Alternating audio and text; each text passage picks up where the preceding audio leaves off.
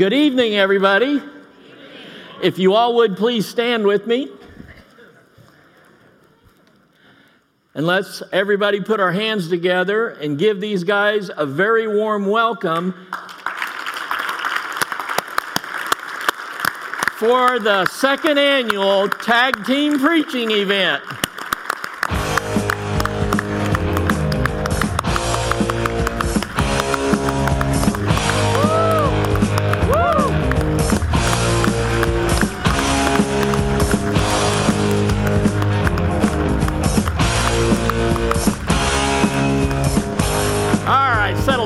All sit down now. Man, Mark, we got a rowdy crowd tonight, don't we? You betcha. Boy, this jacket is a lot tighter than it was last time. all right, there's the rules, guys. We got all these men and women up here. They're getting ready to give the message of their lifetime. The category is grace. And here's the ground rules they have a maximum of seven minutes. At the end of seven minutes, they will hear this ding. No matter where they are, they, they're at, they get cut off. So they know the rules, you know the rules. Are we ready to go? Man, do we have a card tonight? First up, we got Fred the Birdman Mooney. Let's put it, give it together for him.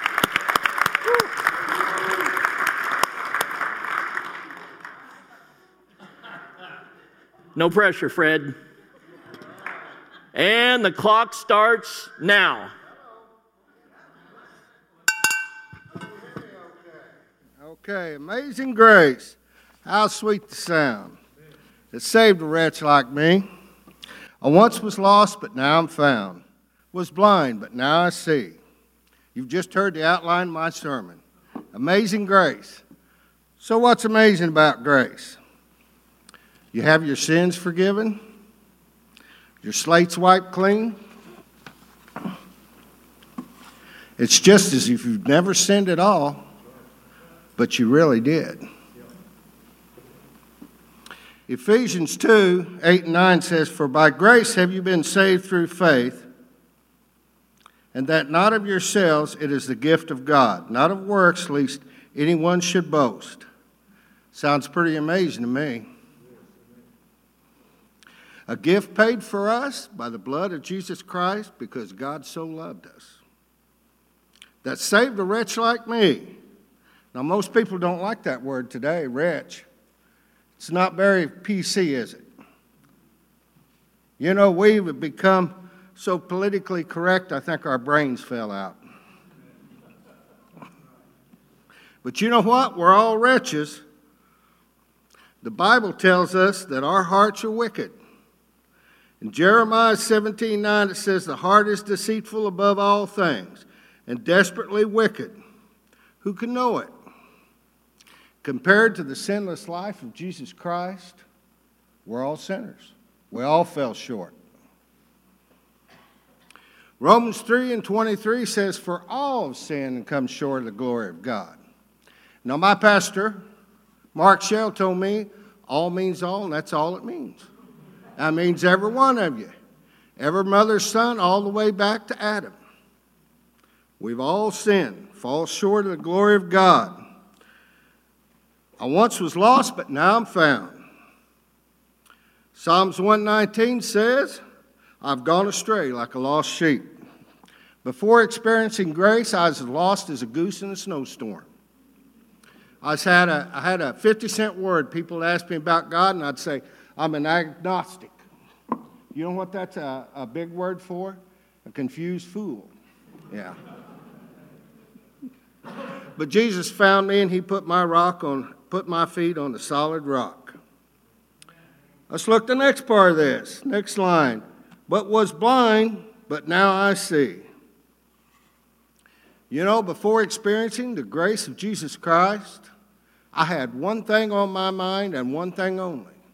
Only one thing was important to me, and that was me. As long as I was number one, I knew everything was going to work out okay for me. I was a survivor. I thought if I come out on top, everything would work out okay. You know what? You know, in, in Ephesians 2 1 and 2, it says, And you he made alive. You were dead in trespasses and in sins, in which you once walked according to the course of this world, according to the prince of the power of the air, the spirit who now works in the sons of disobedience. Verse 3 says, Among also we all lived, conducted ourselves in lust of the flesh and of the mind, and were by nature children of wrath, just as the others. If that doesn't describe today's society, I don't know what is. Lust of the flesh and lust of the mind. But now I see. Once you experience grace, you look at everything differently. The things you once liked, you now dislike. The things you once hated, you now love. You become a new creature. 2 Corinthians 5:17 says, "Therefore, if anyone is in Christ, he is a new creation. Old things have passed away, and behold, all things become new." And in conclusion, I would like to add one more verse. says, Through many dangers, toils, and snares, I have already come. This grace hath brought me safe thus far, and grace will lead me home. Romans 8 37 says, Yet in all these things we are made more than conquerors through him that loved us. For I am persuaded that neither death, nor life, nor angels, nor principalities, nor powers, nor things present, nor things to come, nor height, nor depth, nor any other created thing shall be able to separate us from the love of God which is in Jesus Christ our Lord. Nothing can snatch you away out of God's hand. Thank you very much, and I'm going to turn it over to the next preacher.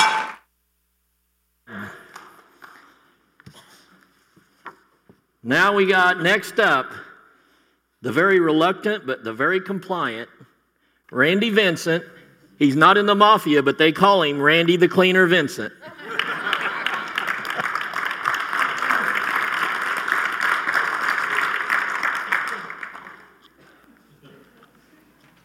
and start. Thank you, George. Um,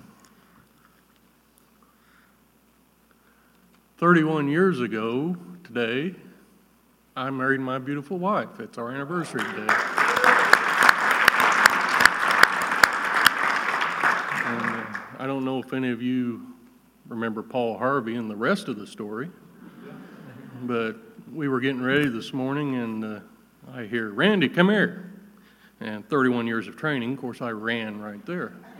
Uh, she shows me her wedding ring, and the main diamond is gone. So 31 years that thing hanging around, but we're still going to be married, I think. Uh, Psalms 56 3 Whenever I am afraid, I will trust in you. Philippians 4:13 I can do all things through Christ who gives me strength. I've uh, had to lean heavily on those for a couple of weeks now. This is not my comfort zone. I'm not a preacher, I'm not a speaker. I don't even like to talk that much. But if you're going to follow Jesus and serve Him, it's not always comfortable. Sometimes you have to step out of the boat and trust Him. Stretch yourself, make an effort. You, not, you guys may not get anything out of this tonight. I may crash and burn. But I've grown preparing for this. I've faced some fears, and I've been blessed. If you take a step for Jesus, stretch yourself to serve Him and His church, by the grace of God, you'll be okay. Grace meets every need and is given as needed, when needed. Grace is strength, help, counsel, direction, support that continuously flows and never ends. I stepped out of my comfort zone, I stretched, Following Jesus can be difficult, being obedient can be scary. And believe me, I'm terrified. What I would like you to remember is by grace of God, you can do it. It might not be pretty, but you can do it. You can step out of your comfort zone. You can teach. You can volunteer. Volunteers are needed in OK, OC Kids. Now, yeah, how scary can that be? you can do whatever God asks you to do. Years ago, a small group of people stepped out of their comfort zone. They gathered in a basement to love Jesus and love each other. God poured His grace and love into them, and they poured their grace on a young pastor who was inexperienced, maybe a little rough around the edges, but they loved on him and he loved them back. And God blessed that. He poured His grace on them. They kept stretching themselves by reaching, teaching, and serving. And God kept pouring His grace on Orchardville Church. I know there had to be hard work, sacrifices, challenges, and there still is today. But God is still with us, pouring His grace and blessings on our church. In looking back on our dependence on God for all we have, we can be sure of a great future at Orchardville Church. The same God who's taken care of us, the one who's removed obstacles or put them in their way to change our course, is the same today. He hasn't went anywhere. He hasn't changed his mind about us. His grace is still pouring out on us. We can be inspired by our past as we look to our future. There's a man out there, he doesn't know us yet, but soon he will join us and lead us. When he gets here, he's going to find a church on the move, not sitting idle, not waiting, not broken down. Amen. When the man arrives, he'll find a church alive. Thank you. deserves a standing ovation, I thought.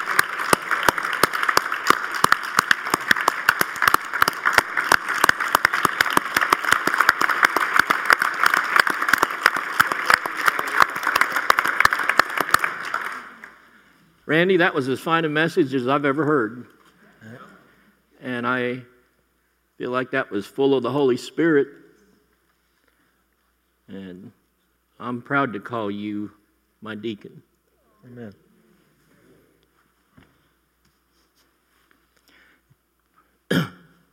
Wrestling announcers ain't supposed to cry. Next up, he's retired, but they, he was known as the lineman for the county, Mr. Sam Kessler.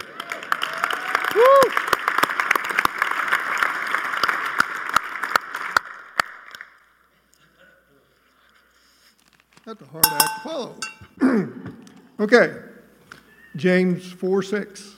He gives more grace. Therefore, he says, God resists the proud but gives grace to the humble. This is also found in Proverbs 3:34 and 1 Peter 5:5. 5. The only hope in man's spiritual darkness is the grace of God. His grace is greater than the power of sin, of the flesh, of the world, and of Satan.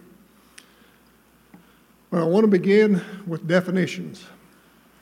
And I got them from the Webster's New Universal Unabridged Dictionary. It weighs about 10 pounds. okay, first definition is not of grace, it's humble. Having or showing a consciousness of one's defects or shortcomings, and I added to that sin. Being not proud, not self assertive, being modest, meek, and submissive. The definition of pride is an over high opinion of one's own self, conceit, arrogance, an unreasonably high conception of one's achievements, positions, or importance. It's being haughty. Being proud leads us to conclude that we deserve all that we see, all that we touch, or all that we imagine. Being humble has an attitude of service to God and to others. It is the cure for evil desires. So, what's all this got to do with God's grace? I think we all agree that God gave us all free will. Now, let's look at that free will as a door that opens to God's grace. Pride says that I don't need God. I'm too, too intelligent to believe in Him. I reject His word, that His word is truth. I don't believe in the sovereignty of the universe or myself. I do not believe I'm a sinner. I do not need a Savior. All those eyes shut the door to God's grace. James 4 6 says, God resists the proud. He resists self righteousness, the holy and thou, the uh, attitudes, and lack of faith. I believe one of the greatest realizations that comes to man, and even then, when it comes to man, it's only by the Spirit's revelation, is I am a sinner. I have disobeyed. I have sinned against the holy God of creation. I can't do anything to save myself from this ugliness that's inside of me. I need God's help. God help me. That's being humble. Humility opens the door to God's grace. Humility admits the sinfulness in our hearts. It's not trying to hide it or explain it away. That would be pride. It's also realizing in our own inability to do anything about it. But God gives grace, and give is an important word. Grace is not earned, it is not deserved, there are no qualifications needed, just humility. God gives grace to the humble, the needy, the undeserving, yet he will resist the proud. A great example of this in Scripture is Luke 18 10 through 14. And I'm not going to read all of it because I don't have the time. But it's a story of, uh, it's a parable of two men who came to the temple to pray. One was a Pharisee. And he told, spoke to God and he told him of all the good things that he does. And he is not like others who he considers unjust. And he points to a tax collector. And the tax collector, when he prays to God, wouldn't even raise his head. He said, God, be merciful to me, a sinner. And Jesus said he went to his house justified. The humility of the tax collector opened the door to God's grace. The Pharisee shut the door with his pride. God resists our lack of need for him, our self serving, self saving efforts. J. Vernon McGee stated, How we view ourselves directly shows how we view Christ. If we see ourselves as righteous and good, we have no need for God and His grace. If we see ourselves as we are, sinners, we will see our need for a Savior. In other words, Jesus. Grace is free. All that is required is humility. That's what opens the door. Yet grace is very expensive. It cost God His Son. It cost us our pride. One thing I wondered when I wrote this down I wonder if we would remember the sound of that door shutting if we meet Jesus as our judge instead of our Savior. Thank you. Thank you, Sam. Man, aren't they doing a great job tonight? Betcha. Hey, it's been a long time since you've heard from her, and she is literally the best of the best. Give it up for Carol Best.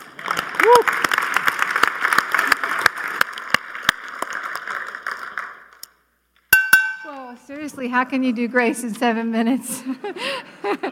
okay, so I'm going to need some audience participation, and I hope you're game for that.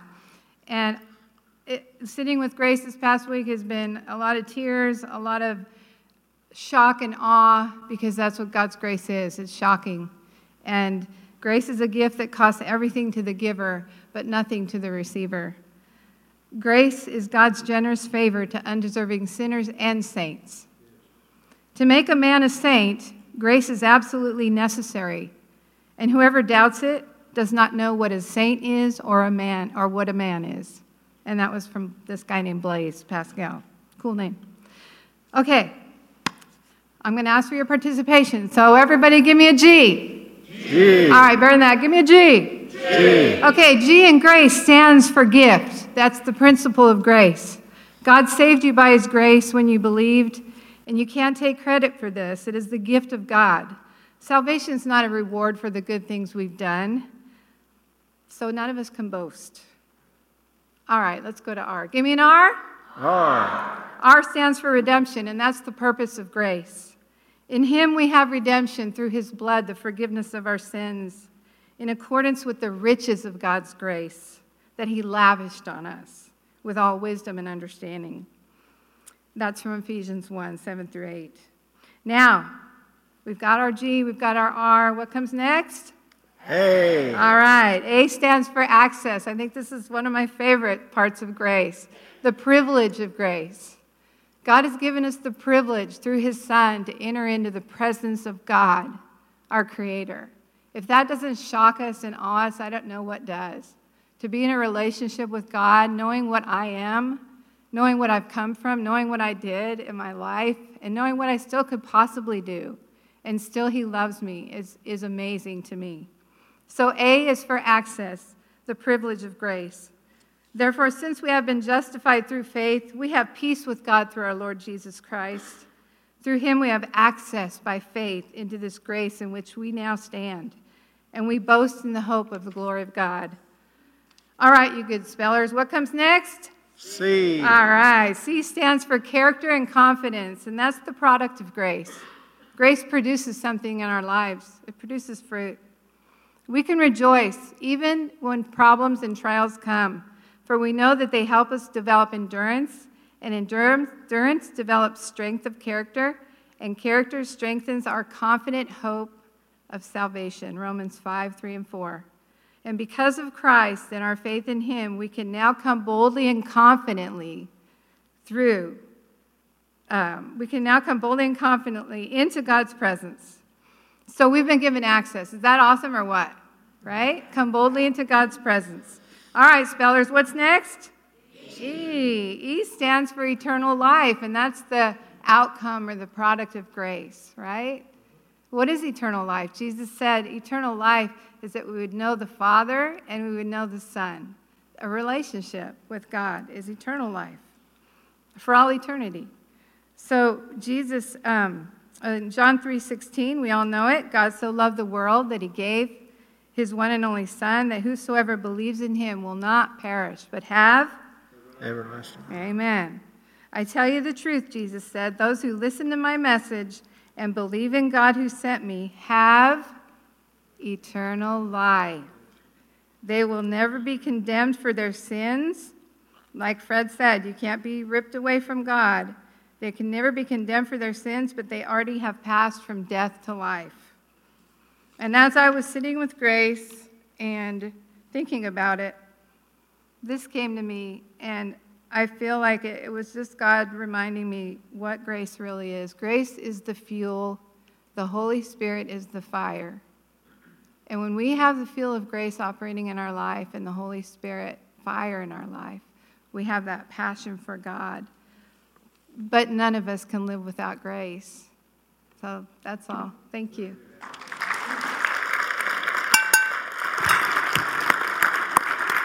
Thank you, Carol.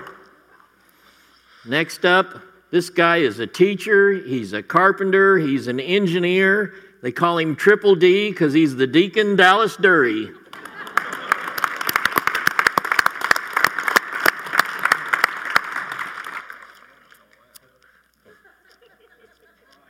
I talked you up real big, Dallas. no pressure now. So I'm going to go a little bit different uh, direction than the rest of, of them. I'm still talking about grace to, in a sense, but the title of my topic tonight is God's, which is G, restoration, R, always A, changes, C, everything, E. So God's restoration always changes everything. So tonight's topic is grace, but like I said, I want to apply grace, the grace theme a little bit differently. Um, and in the Bible, there's you know there's a lot of examples of how God, you know, has reached down and and restored His people, right? Um, so many of you can probably think of a time, um, you know, when after all the dust is settled and you kind of got your wits back about you and you, you really think it over, you realize that really God's hand was on that situation the entire time. But you really didn't realize it uh, while it was going on. So, uh, the scripture I'm going to read is from 1 Peter and chapter 5, verse 10. But uh, 1 Peter is, was written by Peter, and it was written to the, uh, the Christians of uh, Asia Minor, which is current day Turkey. Uh, and what he was really what the book of First Peter is about is about how some of these uh, people have talked about already tonight that the Christian life isn't an easy life.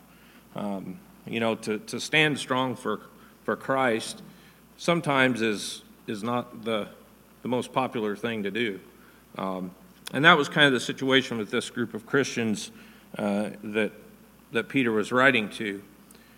So, in verse, prior to verse 10, uh, the scriptures talks about, you know, the devil comes like a roaring lion to steal and destroy and, and, and all those things.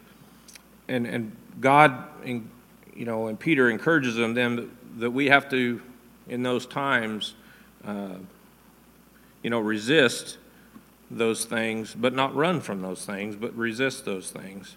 And this is where the restoration part comes in in verse 10. It says, And the God of all grace, who called you to his eternal glory in Christ, after you have suffered a little while, will himself restore you and make you strong, firm, and steadfast.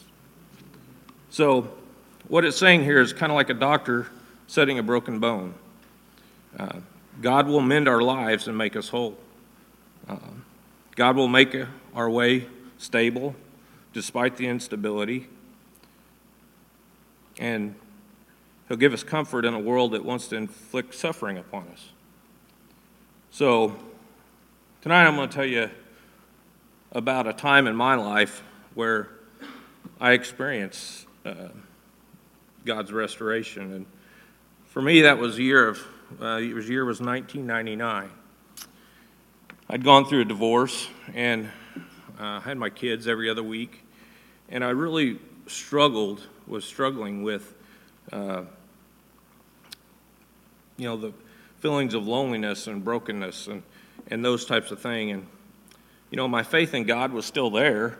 Uh, it, it, never left, but uh, I tried to, you know, I tried to fill those holes and those voids in my life with worldly things and, and kind of not what God wanted in my life.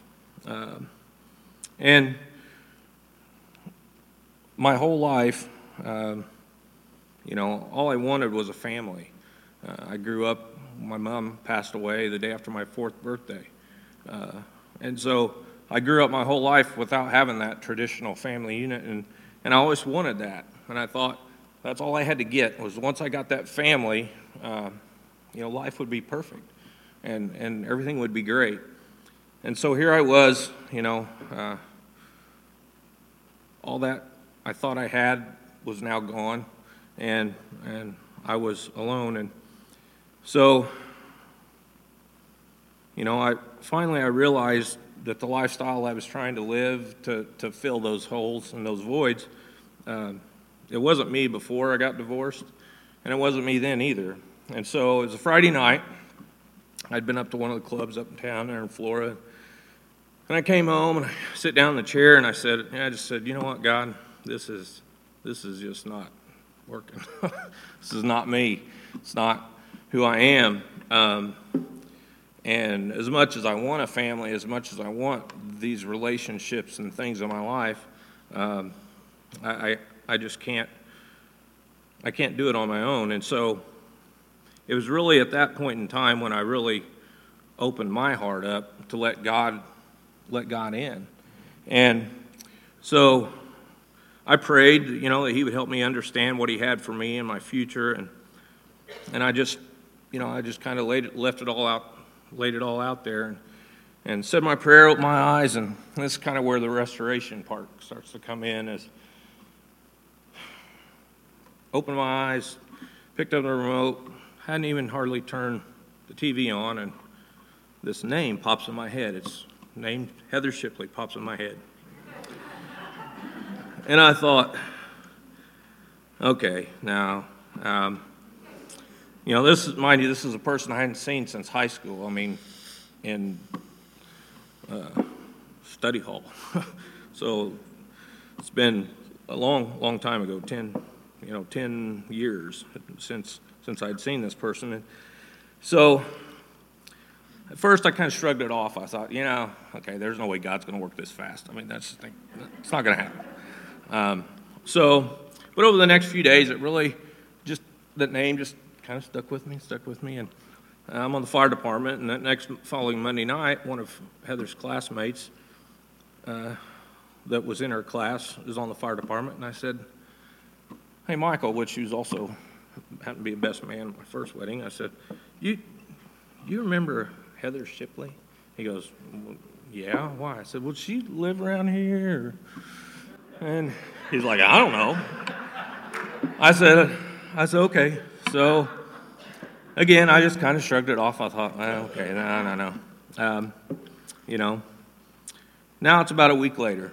Uh, this is right before Christmas, and I'm out at Walmart in Florida, and I'm picking up some last minute Christmas gifts for my, my two uh, boys. And uh, I'm out there, and I got a handful of stuff, and I walk around to the end of the paper products aisle at, Walmart, and I about run over somebody pushing a cart. Anybody want to guess who that person might be? You're right. It was Heather Shipley. Uh, and so, needless to say, we sit there and talk for about 45 minutes, and her mom was with her, and she got tired of waiting, so she went to the car. And uh, so, anyway, we talked, and, and you know, we both kind of I knew she was a Christian, or it used to be, and everything. And you know, we both kind of had the same thing. It really wasn't nothing to do but the clubs and all that kind of stuff. And so we both agreed, yeah, it'd be a, maybe a good idea to go watch a movie or go out and get something to eat sometime and all that. And so, uh, you know, we kind of went our separate ways. So this is when I knew God was really kind of working in it because, well, let's just say I wasn't very Rico, Rico Suave at the time because uh, whenever I got home, I realized I didn't get a phone number. Uh oh. So I thought, okay, what am I going to do now here? So I, you know, I get out the trusty phone book, right? I'm looking, and sure enough, there's like five Shipleys in the phone book. Uh, none of them with the name Heather. So I thought to myself, uh, okay, what am I going to do? Then I thought, there is no way this 28 year old guy is going to start calling random numbers and saying, Is there a Heather that lives there? so, again, I kind of shrugged it off. I thought, you know, no, no, no, it can't be, you know. So, a couple more days had passed, and Christmas was over and I had went back to work and a coworker of mine who I used to work with called me and said, "Hey, you want to go golfing on New Year's Day or New Year's Eve day?" Now, I don't know how many times you get a chance to go golfing on New Year's Eve day, but it's not very often, right? So I thought, yeah, sure, why not? No problem. So I was going to meet him down in Mount Vernon, and so I took the day off vacation and went to Huck's to get gas and went in to pay for my gas and guess who's in Huck's getting a cappuccino. Sure enough, it was Heather Shipley. I got her number. And uh, a week later, we went on our first date, and the rest has been a true blessing from God. So, one thing that Heather told me, and she waited to tell me this until after I proposed, but she told me that uh, that night we ran into each other at Walmart. That uh, after her mother so patiently waited in the car for however long it was, uh, first thing she told her mom when she got in the car is that God told her that I'm going to marry that man. And, uh, and a lucky man he was. So, really, the message here, though, is you see, for me to receive that restoration in my life uh, and the blessings and grace that He wanted to bestow on me, first I had to open up my heart to it. I had to open up myself to receive it. Um, and God's always there, wanting to give us that grace and give us that redemption in those times of struggle and strife. Um, but we have to open our hearts uh, to do that. You know, we don't know what the future is, but what I do know is that if we open our hearts, His restoring and uh, restoring power and grace will pour it out on us more than we ever thought possible. So, this church, you know, we're in a time of transition, but I have no doubt that this church has its Heather being prepared for, for us, just like God prepared Heather for me. And just as my trials with marriage and, and things uh, in the past prepared me to better, be a better husband and father in the future, I have no doubt that God will use this time of transition to make us even better than we were before. Thank you.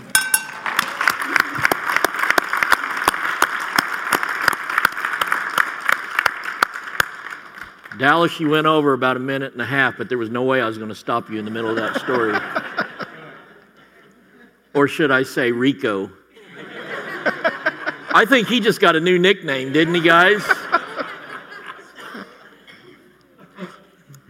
All right.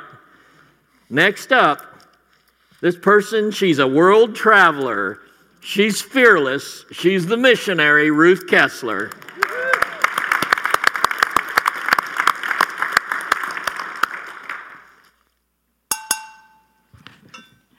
Good evening. I've asked myself a question What is grace? It's God's love and mercy come down from heaven for us. Grace is a gift from God. We don't deserve it, and we certainly can't earn it. Grace is something you get because of who Christ is not who you are. In Ephesians 2 5, it says, It is by grace you have been saved, but you've got to have faith to receive it. The Christian life, it's dependent upon grace. God gives grace to set you free from sin, to act according to his good purpose to pray, to grow in Christ, to witness for Jesus. We've got to seek grace and we've got to want it. You can receive grace by studying and obeying God's word, by hearing the gospel, by praying, by fasting, by worshiping Christ. In 2 Corinthians 6 1, it says, grace can be received in vain. That's true. We can resist it, we can put it out, we can set it aside, we can abandon it. In 2 Corinthians 12 9, Jesus says, My grace is sufficient for you, for by my power it is made perfect in your weakness. God's grace works in us Grace says when we come that He gives. Grace is what someone gives us out of the goodness of His heart. You can also extend grace to others. Grace is a pleasant surprise. Grace is a smile, a word of encouragement, a kind gesture, a help in someone's need. Grace is something you did not expect, but you would never want to turn it down. Yeah.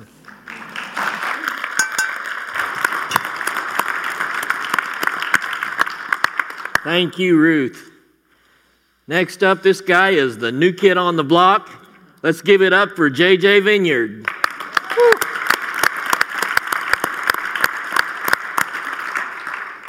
Hey, hey, before you ding that, I've got something I need to say. Uh, Dallas, you sure did make it hard on the rest of us married folk getting ready to go home. I want to hear, how come you can't be more like Dallas? All the way home. Grace defined as free, uh, undeserved favor of God. Uh, Rick preached Sunday morning about the book of Jonah, and, and Jonah's uh, a book full of God's grace. He Even when Jonah was in complete disobedience with God, God was, was pouring out his grace. He, he found grace. Even when he was running from God, Jonah found grace from God. And, and, he, and he found grace while he was out of the will of God. And the, the, the crazy thing about Jonah is, or God's grace is, you can be out of the will of God, but God still have you in his will because he's a sovereign God. Uh, and, and, that's how God is. And, and God was uh, poured out his grace upon Nineveh, and Jonah was running from Nineveh. Any, anyone ever run from God? Mm-hmm. Anyone ever just take off and say, God, I want to keep this part of my life here. This, this part of my life is mine. You can't have this part. That's what Jonah was doing. And, and, and the will of God, uh, anyone ever hide from God? Jonah was hiding from God, and God's grace was still available. Jonah, a book of grace. The, the, sailors on the boat found grace. They were uh, on the shore, and the storm was rising, and, and they were uh, giving, uh, praying to their private gods and their private idols. And because of the storm, God uh, uh, spared them. But not only did they find grace, but Jonah 1 and 16 says that then the men feared the Lord exceedingly and offered a sacrifice to the Lord and took vows. God will never send you through a storm in your life that He will not use to give Him glory. Sailors found grace. The entire Nineveh found grace. Jonah went through and preached three days. He said in 40 days, uh, uh, God is going to destroy the city of Nineveh. So Nineveh found grace. And, and the, even the king came out and he put sackcloth on, and the king repented. And I was praying and I was studying and I was thinking, uh, God, what am I going to preach on? Uh, grace. And, and, he kept bringing me back to verse 17. And, and it says, Now the Lord had prepared a great fish to swallow Jonah. And Jonah was in the belly of the fish three days and three nights. Now the Lord had prepared. And this is what I want us to look at briefly tonight is God's prepared grace. The Lord had prepared for Jonah. He knew Jonah was running. He knew Jonah was hiding, but still, yet God prepared free, undeserved favor and grace. This, this type of grace is not something that we like to talk about. We, we like to talk about uh, the, uh, the kind of grace God gave Abraham. He said, Go out. And he said, I'm going to take you to a country that's prepared for you. We like to talk about good grace. We like to talk about uh, the children of Israel leaving the land of Egypt. We like to talk about how God had prepared a land flowing with milk and honey. We like to talk about that kind of grace. We like to talk about it and we get excited about it. And we like to talk about Adam and Eve in the garden. Man, God had grace on them. He prepared a garden for them and He placed them there and He said, Tend my garden. That's good grace. And that's the kind of grace we, we love to talk about. We like to talk about Jesus saying, uh, In my Father's house are many mansions. If it were not so, I would have told you, and I'm going there to prepare a place for you, a prepared mansion. We like to talk about this type of grace. We love to talk about this. Prepared grace can, can happen when you're unaware. Heard a story this week about prepared grace. Uh, there was a, a, van full of people, and usually a young boy would sit in this particular seat. But for some reason, he got in the very back seat, strapped himself in, and they were T boned. The van rolled. Prepared grace. Occupied, but prepared grace. Prepared grace is, is when, when your rent's due, and then all of a sudden you go out into the mailbox and, and there's a check in there. No reason it should be there. It's prepared grace. Fred said uh, this Sunday in Sunday school class, he said, coincidence? I think not. No, it's prepared grace. God had prepared because he knew the situation or the circumstance that you were going to be in. and, and Jonah asleep while a very real storm threatened the life of all on board, and they were throwing stuff over and they were trying to get rid of this. And, and prepared grace let us know that, that even in storms, God's got your back. Amen. God's got a plan in your circumstance. God's got a plan in the situation that you're going through. So, so they wake Jonah up and they throw him overboard and the storm stops. Now, I'm not suggesting that when you're going through a storm, you find the man of God and you throw him overboard. I, that, don't do that.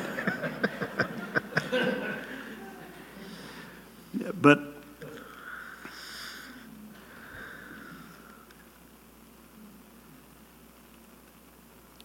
and then this is what Jesus says.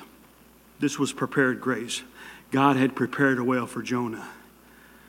And for the religious people that might say, well, now wait a minute, it don't say a big whale, it says it says a big fish. Well, Matthew 12 and 40 says in the King James Version, for as Jonah was three days and three nights in the belly of the whale. So if Jesus said belly of a whale, I'm going to go with whale, big fish, whatever, but we know it was something huge. Uh-huh. The belly of a whale, not the kind of prepared grace that I want to be caught in. It's dark, it's slimy, it's cold, it's nasty. But, but I want you to know that it was still prepared grace. Jonah didn't deserve that fish, he didn't deserve that. How about a jail cell? I want to tell you tonight that sometimes a jail cell is prepared grace. Mm. Sometimes you're, you're living so wild and your life is so out of control that God says, I'm going to place you in time out to save you from yourself. And so he prepares a jail cell. And in that jail cell, or in the belly of that whale, you start to get real, real with God. Prepared grace, it, it's, a, it's a place where, where God can get your attention. Prepared grace. How about going to the doctor's office and he's checking on one thing, and then he finds something else more serious, but he's glad that he found it? That's prepared grace. Mm-hmm. Prepared grace. My grandfather went to the doctor, and the doctor said, You got cancer and it's everywhere. You got three months to live. And everybody says, Oh, that's horrible. But I want to tell you, that was prepared grace. My grandfather was not saved. And then the word cancer came through. And he sought out a man of God, and he gave his heart to Jesus. That's prepared grace. People suffer hardship and, and they go through all kinds of things, and, and God is preparing them to be prepared grace for other people. I want to tell you, my wife has been through so many things in her lifetime, her short lifetime, that most people would pair, pull their hair out, but she has become prepared grace for so many women. She's been through some things that, that would just make you want to uh, run through and, and give up and quit. Joseph sold into slavery, and then put into prison if things weren't bad enough. But he was prepared grace to the saving of his father's house and the brothers that turned him into a slave. Mm-hmm. Prepared grace. Jonah was prepared grace for Nineveh. He was out of the will of God, but God said, I'm going to use you anyways. He was running from God, but God says, I choose you. He was trying to escape, but God says, you're my man, and I'm going to use you. And, and Jonah was the only preacher that I ever read about in the entire Bible that was so successful that the entire city got saved, and he was upset about it. you ever been upset because God did something good? We're not going to go into that.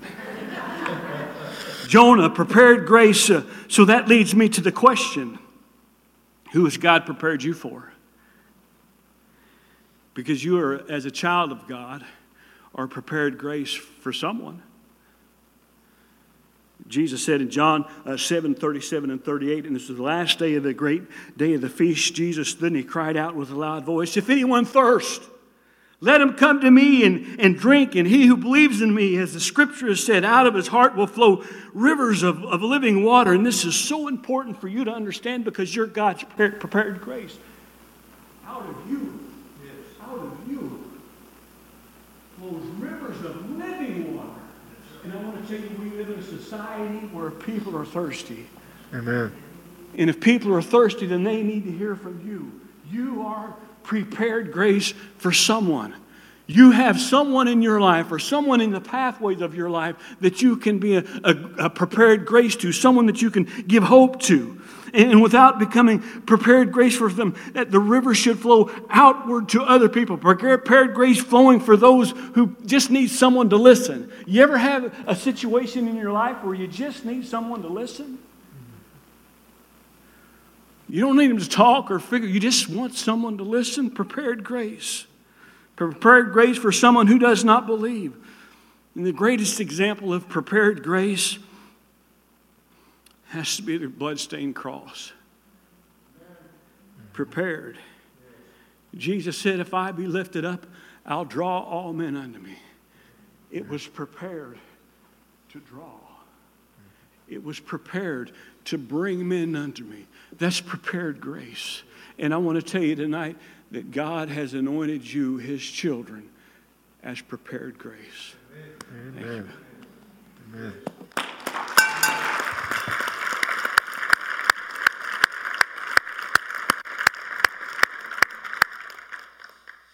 All right.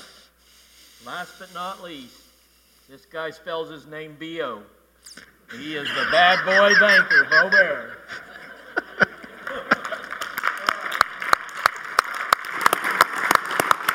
Wow, what a start. Okay, put your seatbelts on. We got to go. Um, number one, point number one, His grace is great. Anybody who's, ex- who's experienced His great grace knows the lifting of the burden of sin. They know it physically, emotionally, and spiritually.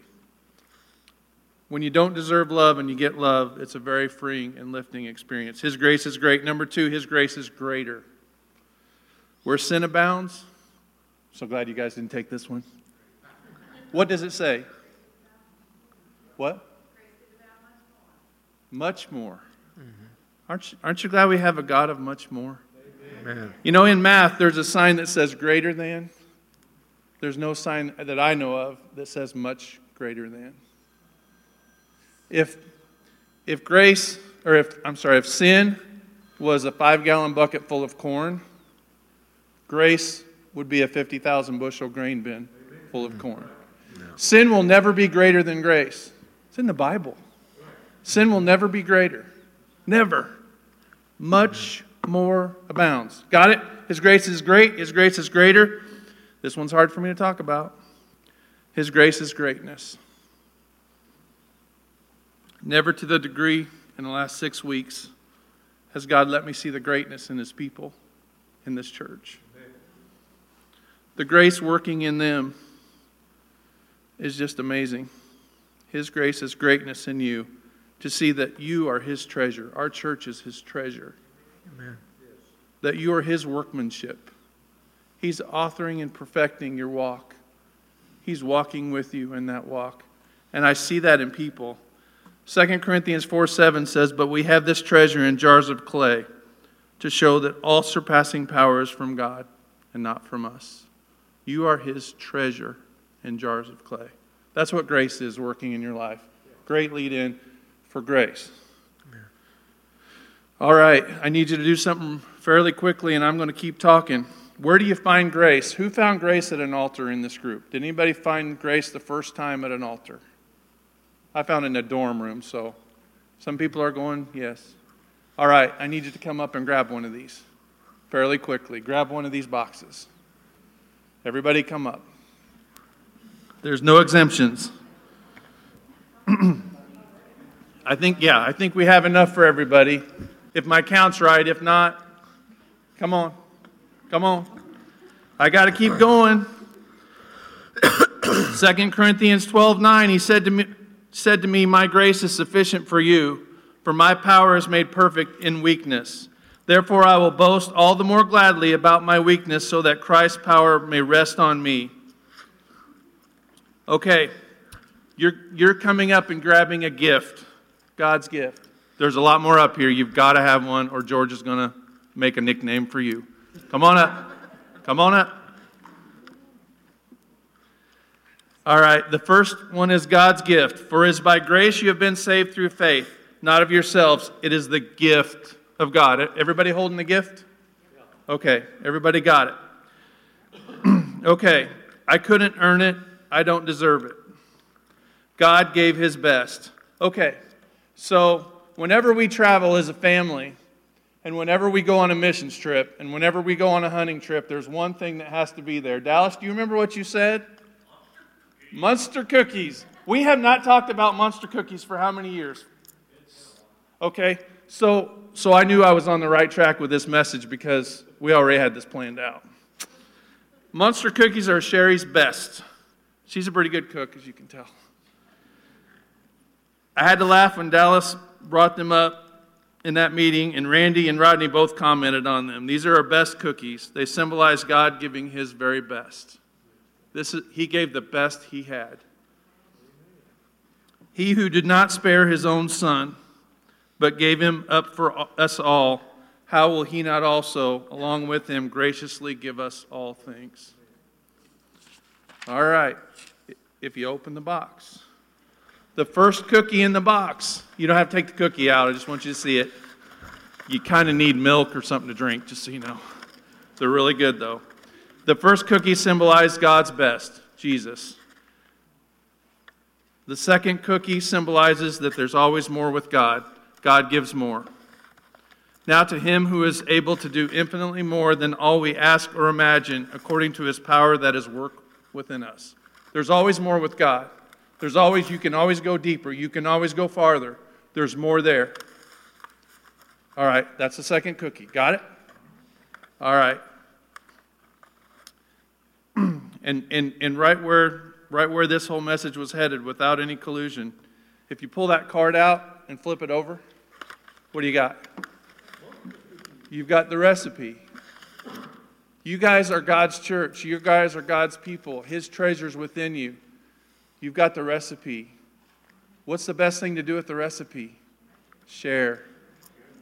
You've got it to share.